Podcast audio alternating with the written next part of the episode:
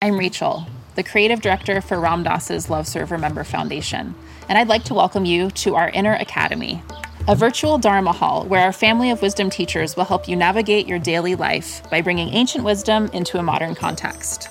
With over 200 hours of audio and video teachings, meditations, and practices from teachers like Ram Dass, Krishna Das, Sharon Salzberg, Jack Kornfield, Roshi Joan Halifax, Joseph Goldstein, and many more the Inner Academy is your core resource for finding balance, presence, and navigating the ups and downs of your daily life. The Inner Academy has guidance for every step of your journey. Choose from an annual or monthly membership and gain access to past and future courses, retreat replays, virtual community, and much more. If you've been familiar with Love Serve Remember Foundation for a while, you'll know that most of our offerings are given freely or on a sliding scale basis. So when you subscribe to the Inner Academy, you're paying it forward and bolstering our ability to continue creating accessible offerings for all in the future, as Ram Dass wished for us to do. Be here now and start your journey with Ram Dass's Inner Academy today. For more, visit ramdass.org forward slash inner academy. Worried about letting someone else pick out the perfect avocado for your perfect Impress Them on the Third Date guacamole? Good thing Instacart shoppers are as picky as you are. They find ripe avocados like it's their guac on the line. They are milk expiration date detectives. They bag eggs like the 12 precious pieces of cargo they are. So let Instacart shoppers overthink your groceries so that you can overthink what you'll wear on that third date. Download the Instacart app today to get free delivery on your first three orders while supplies last. Minimum $10 per order. Additional terms apply. There is a place that's always here, that's in us, and that holds us. That is okayness. It's just a relief to finally land there, and from there to feel happy and sad. And from there to witness the horrors in the world and the exquisite beauty in the world. To really, to really be okay with all of it it's that dance, which is why I call it the artistry of that polarity, like to know that everything is fundamentally okay and to address all the fucked up things in the world at the same time, that those are not mutually exclusive.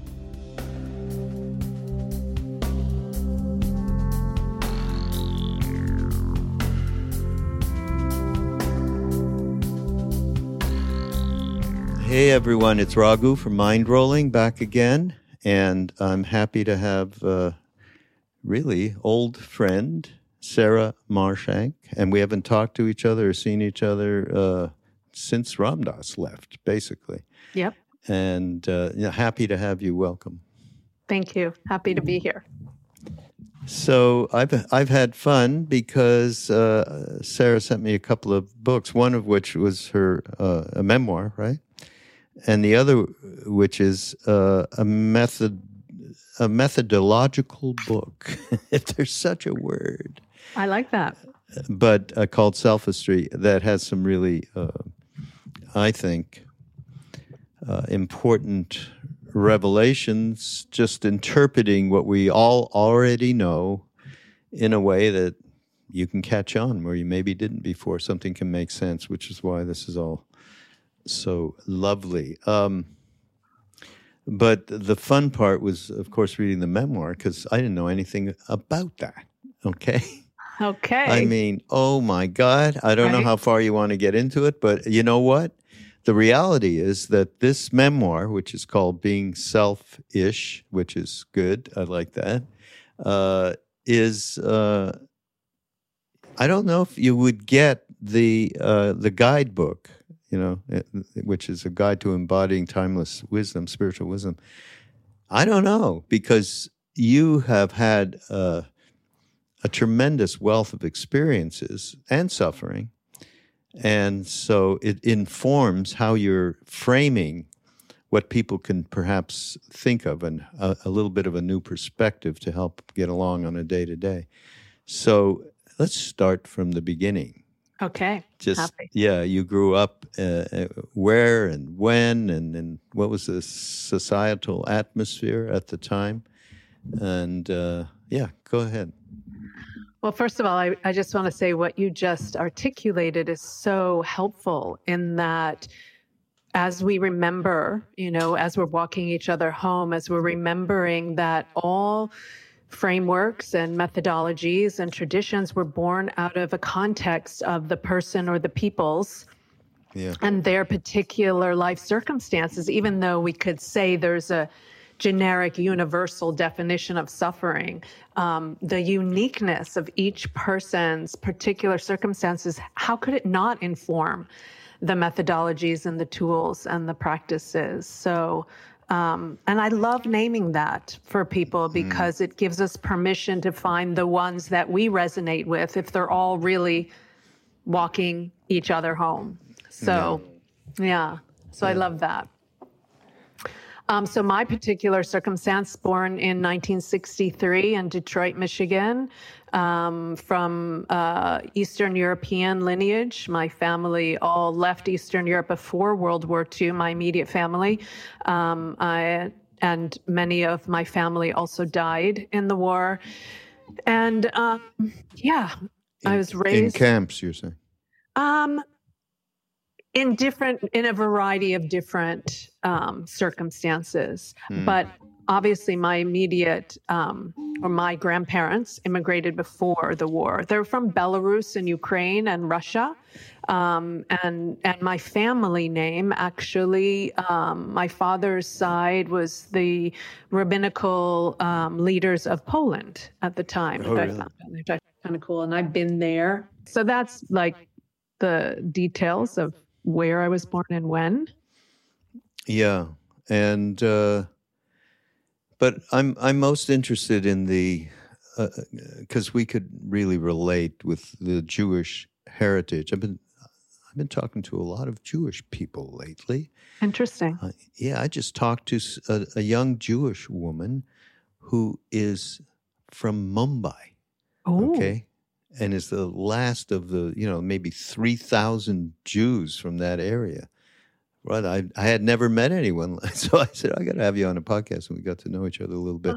Oh, um, yeah so definitely coming from that tradition which certainly many many people because of the adventurous quality of, of their uh, incarnation uh, jews that went over to the east and how many do we have? Some incredible teachers, Jack Kornfield and Sharon Salzberg, and on and, and Ram Dass.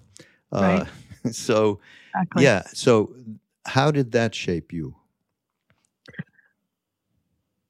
Well, I think more than anything, and um, the value of education and the value of being willing to investigate and interrogate and explore and adventure was kind of built into my DNA and into my family system and the way that I was raised. So I always felt like I could figure anything out if I just applied myself to it. And I think that served me well when I hit my pocket of suffering and really needed to figure mm. out why I was here and what it was all about. And yeah. and I did go on to become an Orthodox Jew in my later 20s as part of my exploration. In the book i moved to monsey i studied in yeshiva. I really did go back to my roots so to speak. And um, and i think that's when organized religion per se started to break down for me. And i really got to see that even if there was an essential truth embedded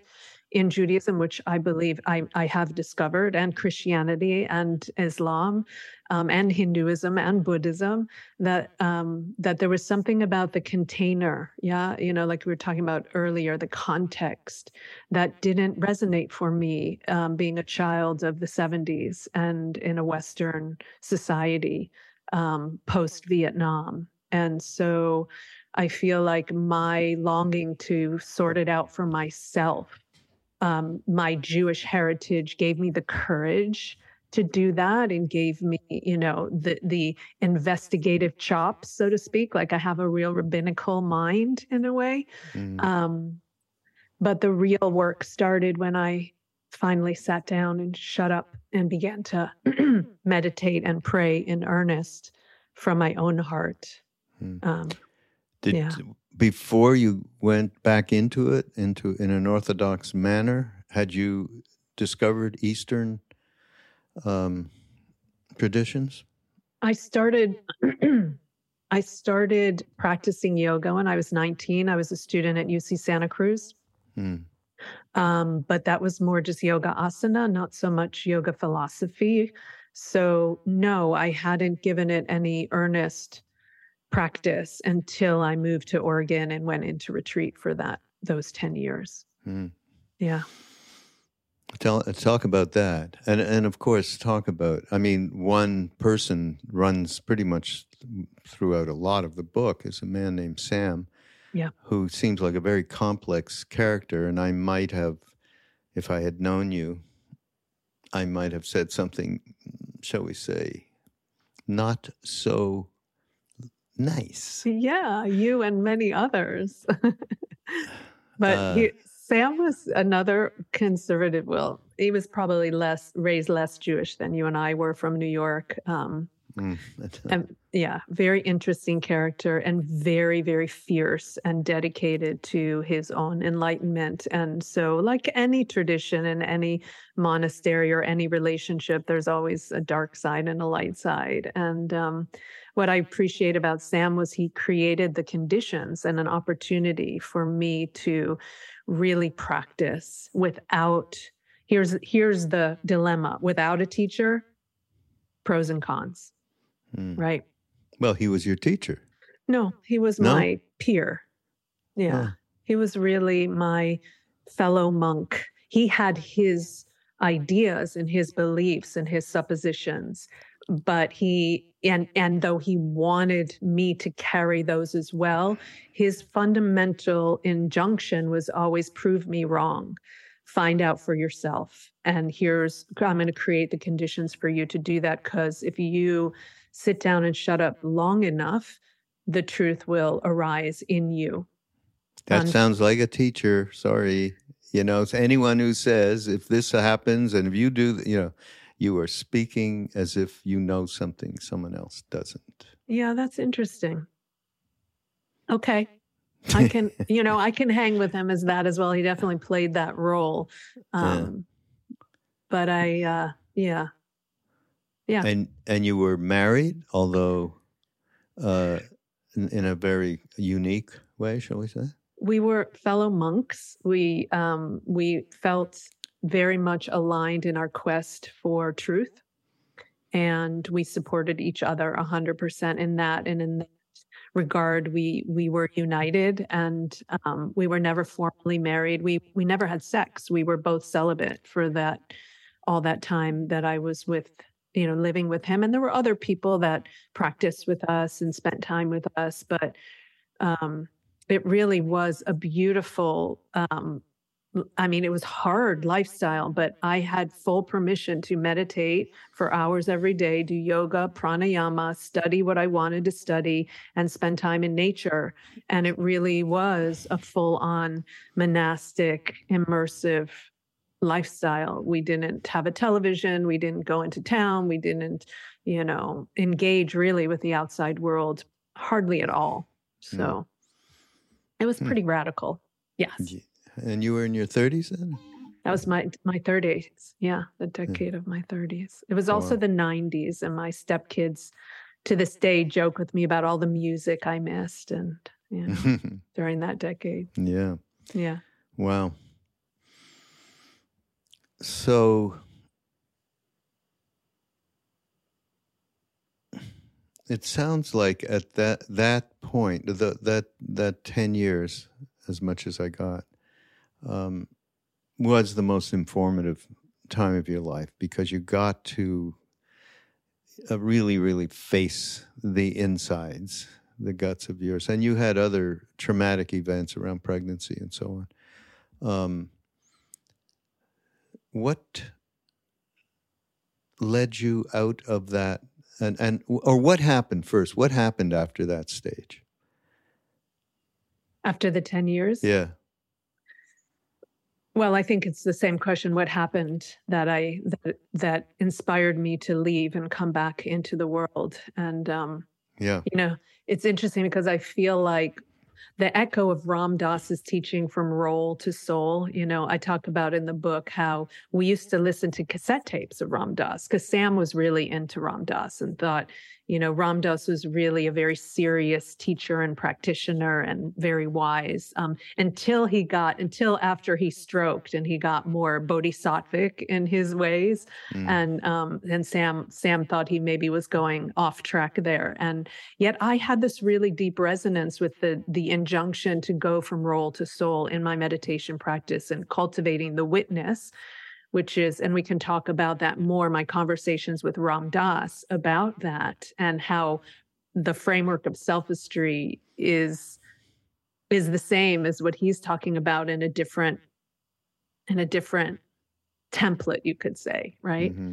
but it, while i was in retreat that was you could say that was my main practice and then once i felt stable in the soul part and really um, understanding the perspective of role without rooting my identity into it, um, 9 11 happened. Hmm. And that was the one event that actually, because Sam's family was from New York and his money was, um, was, you know, generational wealth um, based upon his grandfather's investment in real estate in New York. So when 9-11 happened his parents actually did call us to let us know that they were okay and the properties were okay and something in my heart just broke open when i heard what had happened and i um, i told sam i needed to go to a hotel so i could find a television so that i could see it. It was just this kind of mm magnetism. And then from then on, it took a few years, but I realized that what I had the privilege of of attempting and realizing or experiencing in retreat that it really for me and this is where Sam and I differed for him his journey was to stay and to continue to practice and my journey was to bring that practice into the world and and offer it the opportunity to come to fruition through connection through relationship through service rather than just uh, the monastic way. Right. Mm. yeah.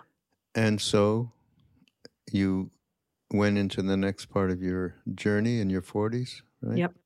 Yep. What was that so that was that was when I met Stephen, my husband, who you know, um, and uh, yeah, I found my way back into the world. I I was trained as an educator. I had a master's degree in education before I went to be with Sam for those years, and also was a licensed massage therapist. So when I came out of retreat, I got a job as a massage therapist, which was perfect because I could still be quiet and slow and silent and mm. meditative while touching people mm. and um, which was super beautiful and and my husband is a, a, family man and a world traveler and also a deep spiritual practitioner a psychonaut um, also knew ram dass back in the day um, produced a film prognosis um, with ram dass in it and so you know steve he was just connected to all these really beautiful teachers and and systems and helped me kind of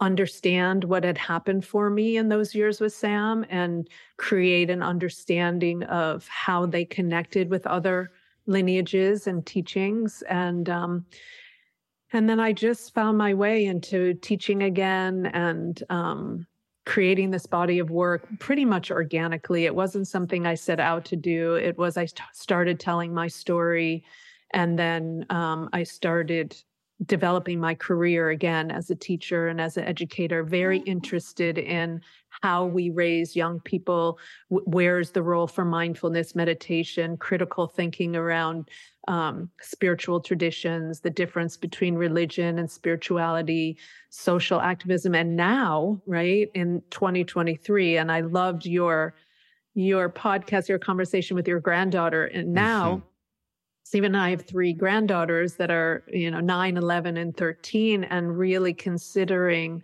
as an elder, as a grandmother, as an educator, how are we raising these next generations to engage in the meta crisis that we're living in in these times?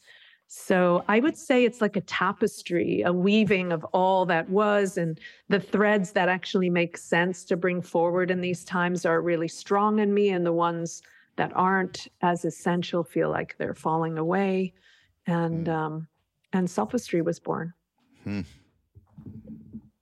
Yeah, my my 13 year old Zoe is uh yeah, and it's not how she was uh it's just more evidence of karma and re- reincarnation and Yeah. whatever she brought in you know the a major thing is like curiosity.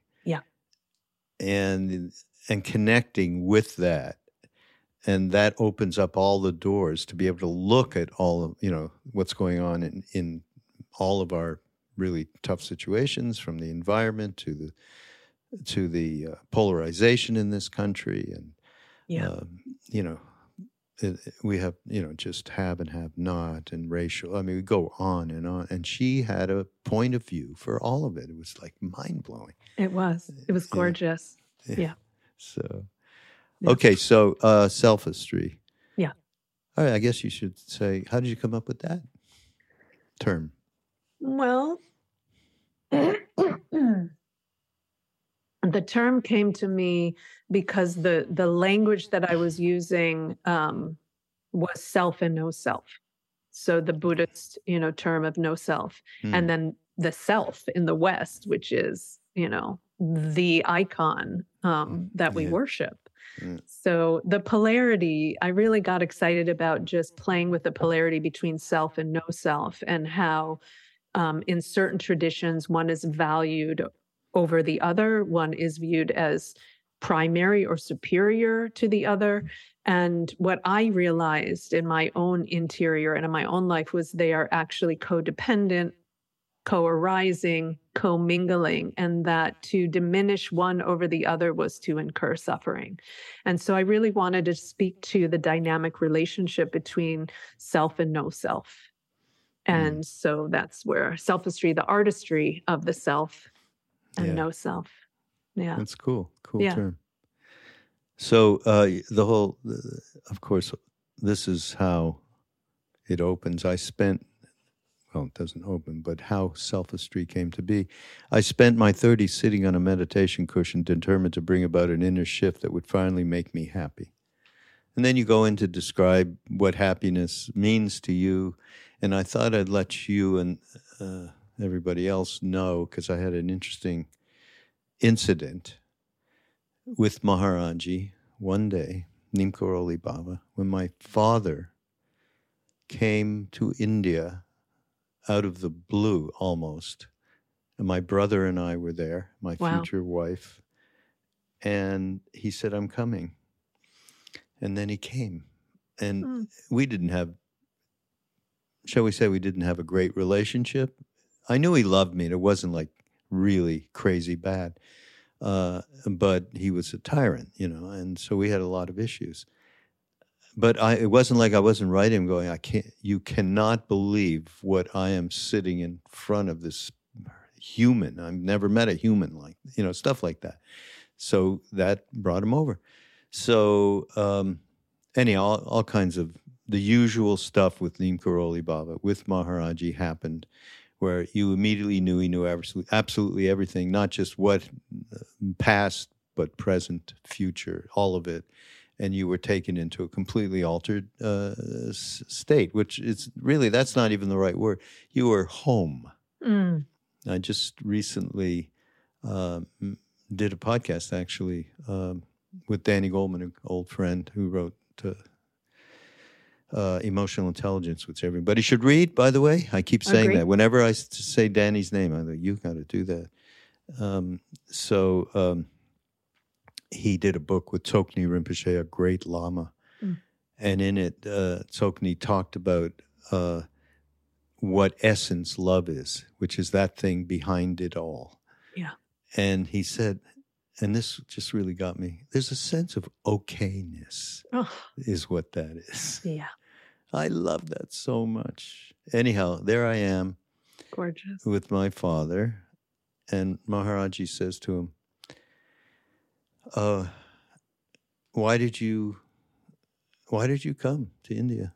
And he said, which was more rational than almost any time Maharaji never talked to people and said anything. He would ask them questions, and it was just a weird thing that you know completely non-rational. My father said, "Well, I came to see my how my sons were doing. Mm. This is why he came." You know, and uh, and Maharaji said, "Well, how are they doing?" He said, "Well, they seem happy." And Maharaji said, "Happiness is everything." I have had that contemplation, you know, for all of these years, and come to the understanding of uh, deep. That's why I, I, told this story of Tsoknyi Rinpoche of the okayness, yeah. of the deep okayness of what happiness. That's what happiness is. It's not, as you describe, it's not one day I'm happy, next day I'm sad. You know, it's not an emotional thing. It's way underneath that. But go ahead, talk about it in terms of your your own experience with um, ultimate happiness. Yeah, that's beautiful. I think what you shared really speaks to it. Um, and my sense of it as well is that there is a place that's always here, that's in us, and that holds us, that is okayness. It's exquisite. It's it's it's yeah. It's just this. Re- sometimes I say to to people that it's just a relief to finally land there, and from there to feel happy and sad, and from there to witness the horrors in the world and the exquisite beauty in the world. To really to really be okay with all of it and not you know it's it's that dance which is why i call it the artistry of that polarity like to know that everything is fundamentally okay and to address all the fucked up things in the world at the same time that those are not mutually exclusive that when we rest in the okayness it doesn't mean we just lie down, you know, in a blissed out state and smile and never get up and do anything. On the contrary, it means that when we do get up and do things, it's coming from this rested okayness, and our actions in the world come from a place of love and connection and okayness mm-hmm. rather than judgment or attachments or agendas. Mm. Um, yeah. And my experience is that it's a way more beautiful way for me to live and for the people around me who have to live with me you know? I'll second that emotion as they say. Yeah. Yeah um, so one other uh, i imagine this is this particular teaching which you bring out very early um, is is something that's dear to you in terms of a of a not even just a practice, but a point of view, a perspective. And that's the teachings of Ramana Maharshi, and uh, uh, particularly around who am I? And for those of you who don't know uh, who he is, he's, he was a great saint of the last uh, century. And uh, he was 16 years old and he was like, I don't know what this is, this life, but I'm not moving one more inch until I find out what it's all about. And he lays down on his bed. Remember, 16, right? Teenager. And he just goes, Who am I? And he repeats that all night long until he realizes the nature, his nature, his true nature and then of course it, over years it, it took hold whatever that means i wouldn't know. Uh, and he he moved to this fantastic place called Tiruvannamalai in south india and has this beautiful shiva mountain. What's it called? Arunachala. Arunachala. God i was there. It was the first holy place i ever went to in india wow. when i was 24 wow. Um, and that practice was uh, and is for many people a real way to identify the okayness place right? And yeah talk about your own connection to him and and what those teachings mean to you yeah, he came to me early on in a dream and then a book of his that I just used that practice. I think one of the things I loved about my relationship with Sam was we were always looking for Occam's razor. You know, we were always looking for the simplest, most direct path or the most direct understanding of what's true. And so Ramana's injunction to just keep asking the question, Who am I? Really resonated with me and the Zen meditation type practice I was doing, combined with Ram Dass's teaching of from role to soul. So every time I would sit, I would allow myself to ask the question, Who am I? And roles would pop up. One, I'm a woman, I'm a teacher, I'm a daughter, I'm, you know, on and on. And I would just keep sinking into, okay, not that. Okay, mm-hmm. not that. What else? What else? Right? And and so in my conversation with Ram Dass when i spent time with him before he died um, and i was sharing with him that movement from role to soul it was when Ram Dass says i am loving awareness. Hmm. to me for me that was the soul place right? I am sarah is the self. I am loving awareness is the soul because there's still an I there. There's still a, there's a sense of me there. But loving awareness itself is the okayness. So it's like I am Sarah, I am loving awareness, love. yeah. I'll tell you, you just reminding me of something. We were in uh, doing, you may have been there at the retreat in Maui. And I'm sitting up there with Ram Dass and Krishna Das one day and Ram Dass starts talking about uh, the constituents of I am loving awareness and going from that I place in your head into the center of your being. And anyhow, he's going on talking about it, and he's and he, he turns and he looks at Krishna at one point, goes, you know, right, right. Or maybe he didn't say that, but it was he was prompting Krishna Das in some way, and you know, Krishna Das who can't do stuff just because it's nice to do in any situation. Pub, I can't tell you what he said on his on his broadcast uh, a few Thursdays ago. He does that thing every Thursday night. Yeah. It was phenomenal. Best thing, I, best spiritual teaching I ever heard. Uh, and it was completely profane. Uh, Another Jewish brother, right? Yeah, yes. exactly. Yeah, yeah, yeah. So, Krishna Das, when he was prompted in, in, in relative to I am loving awareness said, I don't know anything about loving awareness. I know Ram Ram. Okay, that's mm-hmm. all I know. And then Ram Dass was sort of taken aback. He's like, all these years, you never said a word about it. And then Ram Dass just stopped for a moment and he went, loving awareness, Ram Ram, yeah. something like that. But he, the I am left and just the reality of you know what we're talking about is deeply below the eye. But you need an eye to kind of get there and that's the usefulness as you said before you can't throw out uh, you, you know it's no self and you don't throw out the self because it's a useful servant actually. Yeah. Uh, you know that self. And and it's not a to me it's not about the, the Buddhist no self thing. It's it's it's the dropping of attachment, clinging, and aversion. Nice. When those things drop, then you're able to be completely at one in present moment with everyone and everything around you. That's no self, as far as I'm concerned. So yeah. Yeah, I love that. I, I one thing I say to to people who I'm walking with um, is that this notion of even dropping it, right? Sometimes that feels insurmountable for people.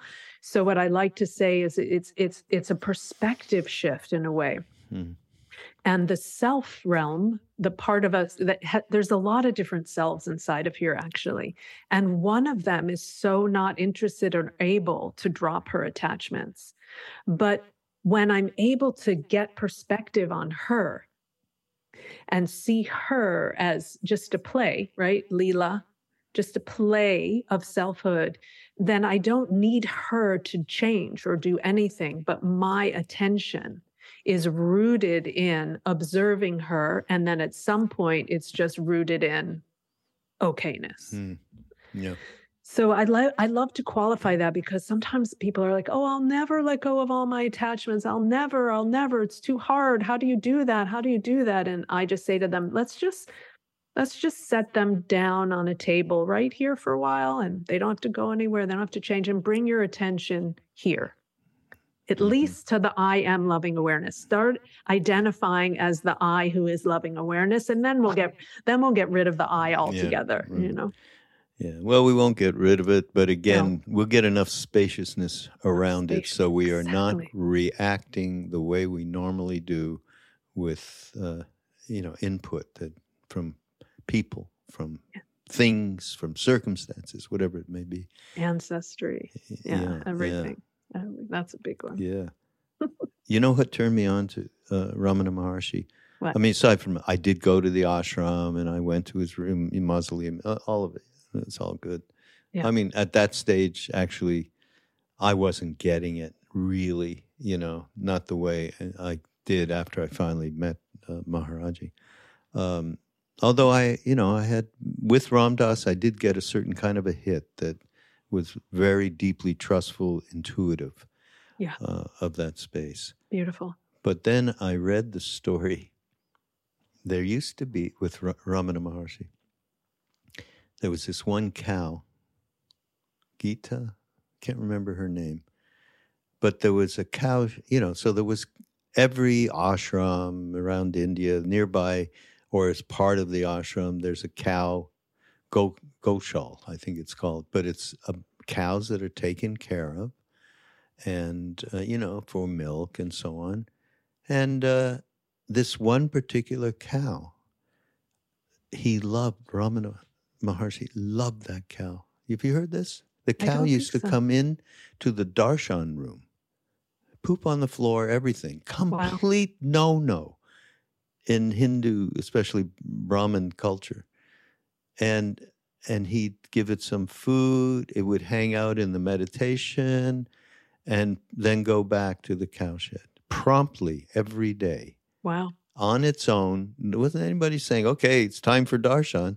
He, the she would come, and the way that he treated that cow. I mean, Hmm.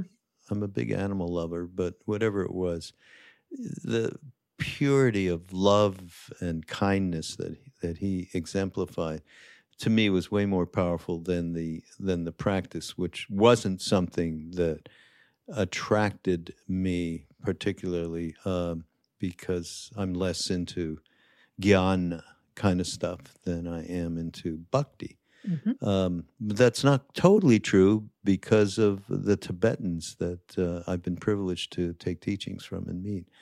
Um, but yeah, Ramana Maharshi. Absolutely And fantastic. I love that you br- brought the animals into the conversation because really, you know, that from that place of okayness, when we turn our attention back into the world and pick up the sheath of our selfhood in order to dance in life, we feel our connection to the whole web of Hmm. inner being. And there is no separation. And how we care for our beloveds is the same as how we care for the animals and the plants and the cosmos, Yeah, right? directly So, connected to what's going on with the environment and the things that we can do, uh, starting off with the most, one would think, insignificant things. exactly. Um, but uh, yeah, highly, highly important on every level. That's a whole other conversation, Yeah. actually. Yep. Um, but I, uh, I th- one of the things you bring up, and, and you taught you, I think you you mentioned it, you know, around the witness, right? Yeah. I mean, I think that's, uh, well, I talk about it myself all the time within the mindfulness context of, uh, like we have a, a course going on now, Ram Dass, Ramdas and Friends actually course called the Yoga, Ram Dass's Yoga of Heartfulness, right? And uh, we developed this course. It you know started out to be okay, Bhakti Yoga. Bhakti Yoga. It's too, you know it's too bound into some tradition that is not us now kind of a thing. But what's the reality? Ram Dass is exemplifies, you know, giving a shit about other people. Just start right there. Yep. You know, and you, we all, those of us that met him, and even those of us that didn't, even through a talk, you can tell the warmth, the honesty, the caring, the kindness, the, uh, he would pay attention to you Yeah. And if somebody else tried to distract him, he would get pissed at them. You know? Yep. Oh, he's tired. He's got to move. I have stories and upon stories of me doing the wrong thing when he wanted to just hang with people, you know, yeah. being Oh. trying to be a producer with him. Uh, but uh, yeah, he he did. But but then people, we have a whole chat thing going. Yeah, I mean, a forum where people can talk to each other about you know the different talking points from the uh, course. And people were going, okay, well, you know, in certain uh, that heartfulness in certain circumstances is it's really not hard to connect with, but it's the day to day life when you're in your quote unquote grind, which makes life seem like not that fun, but just everybody knows what we're talking about. How do we bring it in then? How do we maintain the um, the depth at which one would want to be at, where it's not so ephemeral? It's not when it's easy to do, it's okay, but when it's not, it's not okay. And so, what we bring up is, and what I would tell anybody, is mindfulness. Until you get interior, I mean, so obviously you can do the Who Am I, Ramana Maharshi's practice that will get you into the right place of being able to be heartful. But uh, but witness, and this is something that was very important. Uh, Ram Dass, especially in the beginning days, talked about, and not the judgy mind witness, but the loving awareness witness. And yeah, you talk about it because you you've uh, you know you've really uh, I think uh, explicated it quite well.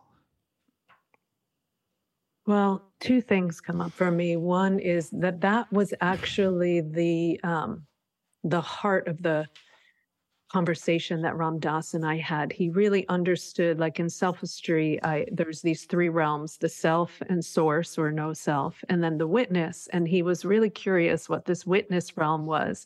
And until he felt clear that it was equivalent to the I am loving awareness that he was pointing towards, um, he was reticent to to give it his thumbs up, right?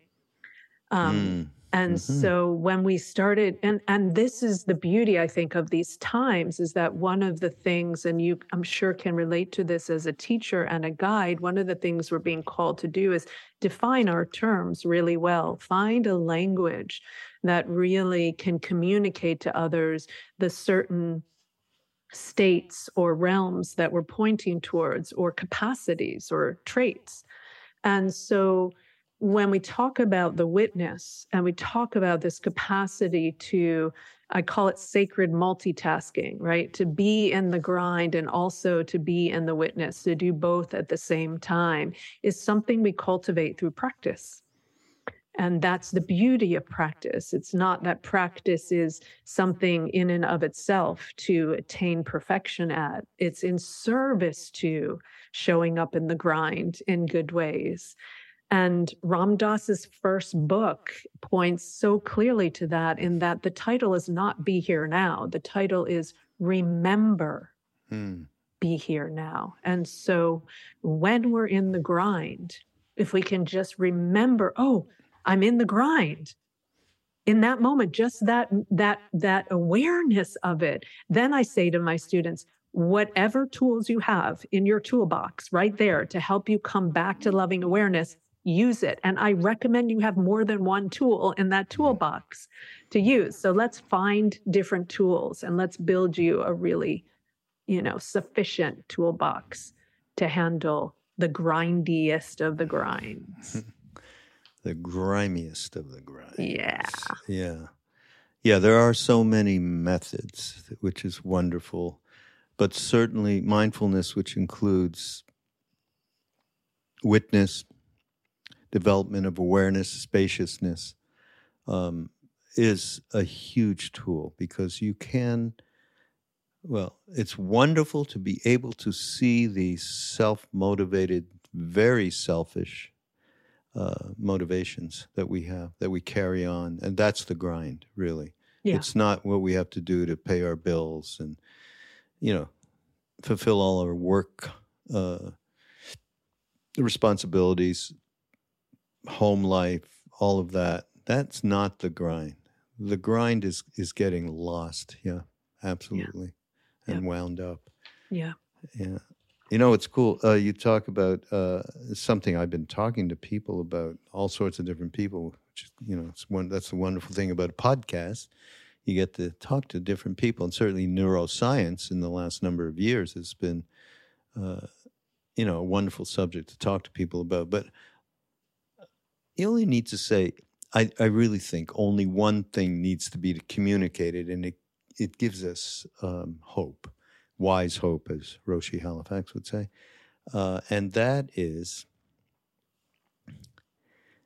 the, um, the fact that change can happen in those in neurons, okay, in your whatever. Neuroplasticity. It can happen. I mean, they're proving that out.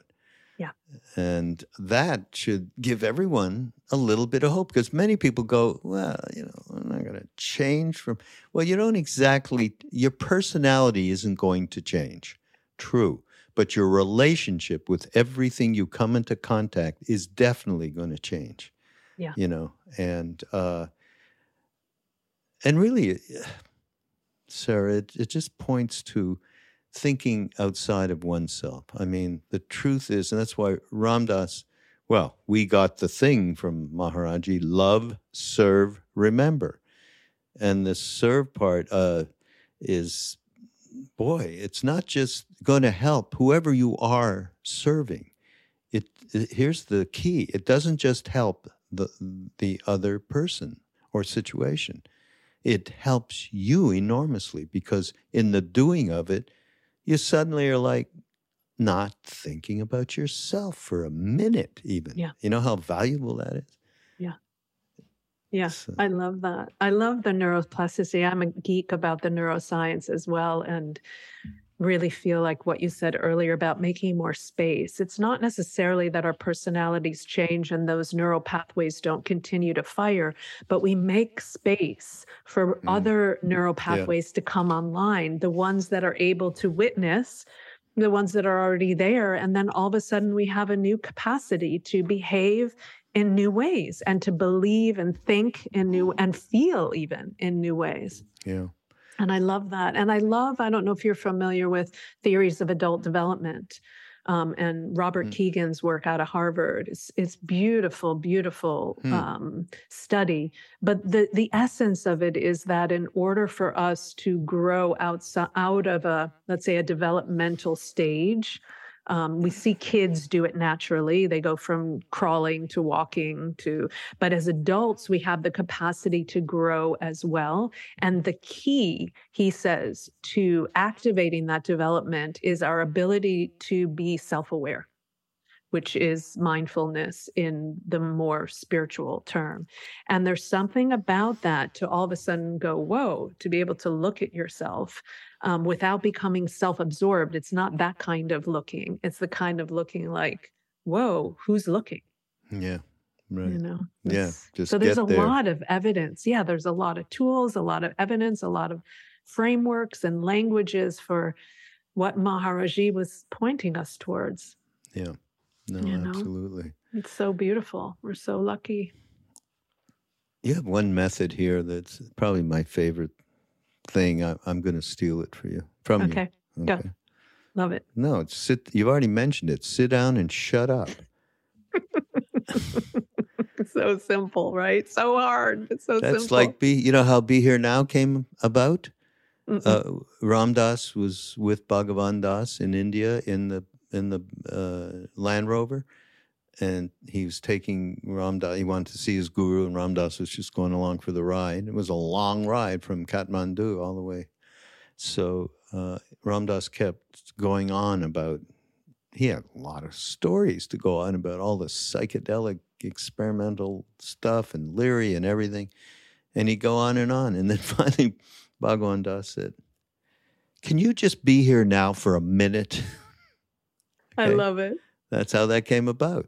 Yep. You know, Can, you, just, sit down and shut, shut up for up, a minute? Yeah. yeah. totally. I love it. Is that how it came up? How did it get up? That's Sam. Come to. That's oh, totally oh, yeah? Sam. Yeah, okay, yeah, so it's a good thing. I wouldn't shouldn't be mad at him. No, he he said some good things. Is he know, still just, with us, by the way? He is. Oh, he is. Okay. Yeah, I haven't had contact with him in almost two decades, mm. but I suspect he's still doing his thing, and um, I have a lot of love and respect for what he provided for me and uh, and my own development. So yeah, we can absolutely. assess his psychological well-being at another time. Yeah, well, it's not yeah. even our business whatsoever. Your Good. business, more particularly. Good point. Yeah. Good uh, point.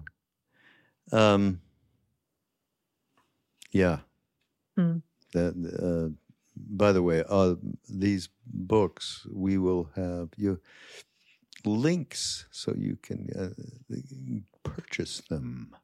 Thank you. But um, um, everybody out there, yeah, the the memoir. I, mean, I love memoirs myself, mm. and this one, um, you've had such a, a, profoundly varied life, and gone through so much stuff. I think a lot of people will relate, um, and and certainly your point of view as a woman is very self evident in terms of what you have.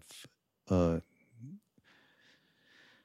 the experiences you've had directly, um, the relationships that you've had, I think there's a way that you're embodying something that's really important for uh, the female gender. Whoever identifies that way, by the way, I'm not saying anything different. Yep, I hear you. I feel you. um, so we're we're almost out of time, but there's one last thing I want you to talk about. Um, I think, because um, you you talk about Ramana Maharshi and, and self inquiry through the mind, which again is a very powerful. I don't want to um, suggest because it wasn't something that grabbed me, and that was back in the day when I was young, and uh, it's uh, very powerful. And some of the things that Sarah's talking about here are absolutely rooted in in that concept um, of really finding your true self. And um, then you have what you talked about, still being moved, which en- engages self inquiry through the body. Talk about that. And this this is something yeah, I think there's people out there that can really use this in, in a way that you know maybe they can't get to this you know the intellectual yoga of, of self inquiry. Thank you for the question. Um, one of the things uh, Ram Dass said when he decided to endorse this work and and and he said, and that's written on the back of the Selfistry book, is he said, you know, that Sarah is a trustworthy gu- guide. And I love that word because I feel like guide really speaks to or mentor speaks to what I offer. And in the still being moved practice, what I'm offering and, and creating the space for is for people to explore the realms of the witness, of source or no self, and our, our multifaceted selfhood through the body. So there's a uh, the the room is created for that practice, and there's music that's curated to support that practice. I couple it with the rigorous, more masculine, cognitive sit down and shut up practice as well. So I encourage people, I guide people into both because I feel like through both of them, we can have a real deep understanding and a real deep and heartened embodiment of the complexity of what we are as selves and no selves and the essential simplicity of it. So, some people through the somatic practice will really find that okayness realm so much easier. Mm. And so much quicker than those of us who had the capacity and the discipline to sit down and shut up for hours on end, for days on end. Um, so I, I love that it is kind of a more feminine. You were speaking to women, you know, and how my my gender and my experience as a woman in this life really informs my work and my guidance. Um, I feel like the still being moved practice and selfistry in general is a more feminine approach to awakening to the truth of who we are. And I have a very strong masculine self inside as well. And I love silent meditation practice and austerities and hmm. you know that as well so those are you know again different tools in the toolbox um, plus still being moved is so much fun and it's a hmm. community thing like we well, do, do it do with it? other people so i we find a room a big yeah. enough room where we can move around in and we dedicate one portion of the room for the self which is usually the middle of the room and the periphery of the room is the witness space and then we have a space that's dedicated to source or no self and then i curate a playlist of music that takes an arc of a journey that can activate and so I put the music on, and then you just take your body through the realms and see what happens. So, you know, some people say, oh, you're dancing, but it's not really dancing, it's moving it's taking the soma through the realms and mm. and observing and feeling and emoting and laughing and crying and whatever wants to happen happens and then we unpack it. We we harvest it and we talk about well what happened when you took your body in the witness realm and observed source and self from there? What did you notice? What did you feel um, and what happened when you were in the self realm and acting out a certain emotion or a certain feeling sense? Um, what happened when you were there? Could you feel source in the room? Could you feel the witness in the room? And somehow it provides the conditions for the embodiment of it mm. um, in a totally different way. Um, and it's taken from some of the listeners might be familiar with Gabrielle Roth's work or oh, yeah soul motion or so i did a lot of work in those lineages as well um, that informs mm. the still be moved creation yeah. of that practice and there's uh, someone named Suleika who does wonderful work in this same vein out of Santa Fe. Actually, awesome. It's been part Yay. of our New Mexico. Oh, I love that. Yeah. Yay. Cool. Yeah. Well, thank you, Sarah. Thank you, Raghu. It's a pleasure to hang out with you for a while. Well, I've been hanging out with you for a couple of days, actually, unbeknownst to you. Oh, that's true. That's very true. And I have been with you listening to your other podcast uh-huh. conversations. Uh-huh. Yeah. Super Thank sweet. You. Yeah. Uh, as I said, everybody, uh, in the show notes, we'll have links to these couple of books so that you can. Uh, what about website? Do you, Selfistry.com. Uh huh. Okay. Yeah. And you do other things like people can gather together somewhere where you're doing these things, right? Yeah, I do things all over, all over the world, different okay. times, different places, private groups, retreats. Okay. Yeah. All right. Well, take, yeah. take advantage. Sarah yeah. lives. In, oh, you said you're moving, but you're in Marin. We're in. Well, we're in the East Bay, and we're moving to Marin. Oh, you know that's it. Oh, yeah. Okay. Yeah. Very good. Yeah. Very good. So, everybody, um, this is Mindrolling. And go to BeHereNowNetwork.com slash mindrolling. You'll see the show notes on this show and the links and everything else to get you uh, in touch with Sarah. And again, Sarah, thank you for being thank here. Thank you, Raghu. My pleasure. Thank you. Yeah. All right, everybody. We'll see you next week. Take care, everybody. bye bye. Bye.